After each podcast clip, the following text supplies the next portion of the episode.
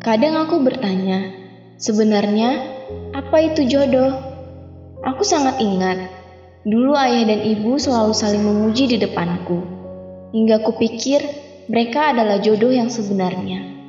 Aku pun berharap mereka akan hidup bersama selamanya, meski salah satu dari mereka telah dipanggil duluan. Setiap ayah dan ibu bercanda di meja makan, di ruang TV, hingga di kamar, aku merasa aku adalah anak yang paling beruntung memiliki mereka sebagai orang tuaku. Walaupun aku adalah anak satu-satunya atau anak tunggal, tapi mereka tidak pernah mengajarkanku untuk manja terhadap mereka. Hal yang selalu mereka katakan kepadaku, wanita juga harus bisa mandiri. Wanita tidak boleh lemah. Wanita juga tidak boleh terlalu bergantung pada orang lain. Tapi itu dulu. Semenjak ibu pergi meninggalkan kami berdua, aku merasa seperti anak tunggal yang tidak berguna. Anak tunggal yang tidak punya beberapa bagian tubuh alias cacat. Oh, ternyata gini ya rasanya kehilangan seorang ibu. Seseorang yang harusnya paling mengerti kondisiku saat ini. Bagaimana dengan ayah? Padahal kupikir mereka jodoh. Bagaimana perasaan ayah ketika ditinggal ibu, ditinggal pasangannya? ditinggal kekasih yang katanya pasangan selamanya. Mungkin ayah akan jauh lebih terpukul berkali-kali lipat dari aku.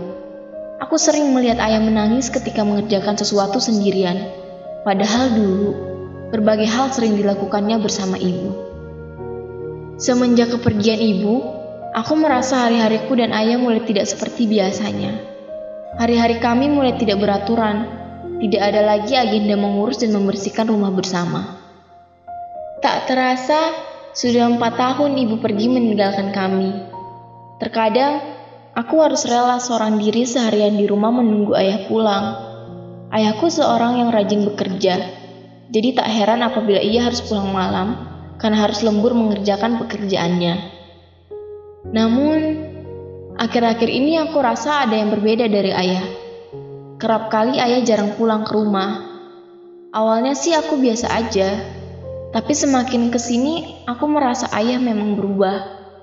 Aku sering memegang handphone ayah yang ia biarkan tanpa password karena ayah sering lupa fungsi-fungsi di handphonenya. Tapi kali ini beda. Aku dibuat curiga sebab ayah telah menggunakan password untuk mengunci HP-nya. Suatu hari, aku melihat ayah berangkat lebih dulu sebelum aku berangkat ke sekolah. Ayah berangkat sendirian. Aku kan belum siap-siap ya. Ayah tidak mau menungguku, tanyaku.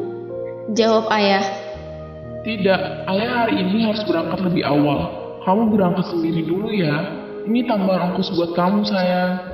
Aku mencium tangan ayah sebelum ayah berangkat. Kemudian aku bersiap untuk mandi. Tak lama, aku mendengar mobil ayah menjauhi rumah. Aku tidak ingin pergi ke sekolah. Aku ingin menemui ayah di kantornya. Jadi, aku berpura-pura dan menyamar sebagai tamu di kantor ayah. Namun sebelum itu, aku sudah menemui satpam untuk membantuku. Aku meminta satpam untuk membantuku masuk ke ruangan ayah. Sebelum itu, aku iseng-iseng mengirim pesan kepada ayah. Ayah, pulang sekolah aku mampir di kantor ayah ya. Eh jangan, ayah lagi sibuk. Nanti ayah mau meeting. Mau kamu ayah tinggal? Balasnya dari pesan singkat. Perasaanku mulai tidak enak. Aku tidak memberitahu ayah kalau aku sudah di kantornya. Dulu waktu ibu masih ada, aku sering bahkan hampir setiap pulang sekolah main di kantor ayah. Atau sekedar mampir untuk mengantarkan makan siang ayah. Tepat jam makan siang, ayah keluar dari kantornya. Aku mengikuti mobil ayah dari belakang dengan bantuan tukang ojek yang kusewa sebelumnya untuk menuju ke kantor. Tiba-tiba ayah berhenti di pinggir jalan. Di situ Tepat ada sosok wanita rupawan berambut panjang yang masuk ke mobil ayah. Di seat depan, tepat di samping ayah. Saat itu juga, aku mulai emosi. Aku tidak pernah berpikir sama sekali ayah akan melakukan hal seperti itu. Hati dan otakku penuh dengan berbagai macam pertanyaan.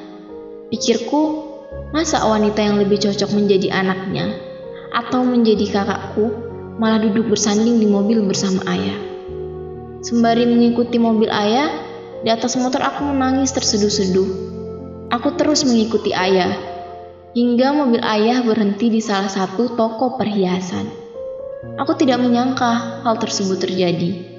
Aku sempat mendengar percakapan kecil mereka. Aku pengen cincin yang ini ya. Ini mungkin cocok buat lamaran aku nanti. Sambil tangannya memeluk ayah dari samping. Ya Tuhan, aku tidak terima. Wanita yang harusnya aku panggil kakak, wanita yang jauh lebih muda daripada ayah, atau lebih cocok memanggilnya ayah, kenapa dia harus menggantikan ibu di hati ayah? Ayah hanya mengikuti permintaan wanita itu sambil mengelus bagian belakang tubuhnya. Bisa-bisanya wanita itu mendapatkan belayan dari ayah. Ayah hanya milik ibu, titik. Meskipun ibu telah pergi selamanya. Aku menghampiri ayah sambil berbisik kepada ayah. Ayah, nanti aku yang bayar ya. Ayah menoleh dan seketika kaget sehingga raut wajahnya berubah sambil salah tingkah melepas rangkulan tangannya dari pinggang wanita itu. Aku menangis, kemudian aku melempar gelang yang kupakai, gelang yang diberikan ayah sebagai kado ulang tahunku. Aku sama sekali tidak memandang wajah wanita itu. Aku sangat kesal dengan dia. Bagiku, dia hanyalah wanita penggoda yang ingin memanfaatkan ayah. Dia jelas tidak pantas menggantikan ibu. Aku yang tidak tahan melihat mereka berdua langsung pulang tanpa berkata lebih banyak. Sesampainya di rumah, Ayah menghampiriku dan mencoba membujukku. Aku tetap tidak setuju dengan pilihannya. Aku bahkan mengancam ayah, jika ayah masih berhubungan dengan wanita itu, maka aku akan kabur dari rumah. Sangat sayang padaku lantas lebih memilih untuk mengakhiri hubungannya dengan wanita itu. Sambil memakaikan gelang yang tadi kulempar, ayah meminta maaf dan berjanji untuk menuruti permintaanku. Ia merasa bersalah telah membuat putri semata wayangnya menangis. Kini, yang aku tahu ayah tidak pernah lagi dekat dengan wanita lain, karena sudah kusampaikan padanya, aku ingin hanya ibu satu-satunya wanita yang mendampingi ayah. Kini, yang aku tahu ayah tidak pernah lagi dekat dengan wanita lain, karena sudah kusampaikan padanya, aku ingin hanya ibu satu-satunya wanita yang mendampingi ayah. Aku tidak ingin ada yang menggantikan sosok ibu di mata ayah. Siapa pun orangnya, aku tidak akan pernah setuju. Aku tidak salah kan bersikap seperti itu.